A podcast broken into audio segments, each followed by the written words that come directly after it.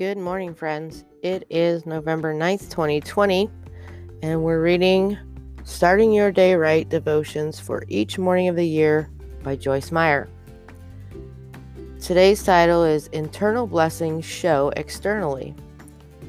Therefore, if any person is engrafted in Christ, the Messiah, he is a new creation, a new creature altogether.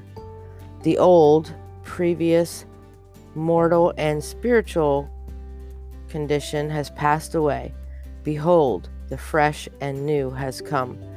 And that is from 2 Corinthians 5:17.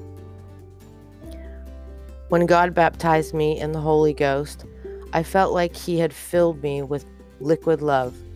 He did something on the inside of me and it showed on the outside of me. Internal changes last and keep showing up in everything that we do.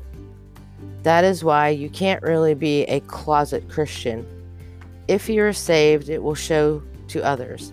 If you say you are saved, but nothing has changed in your life, something is wrong.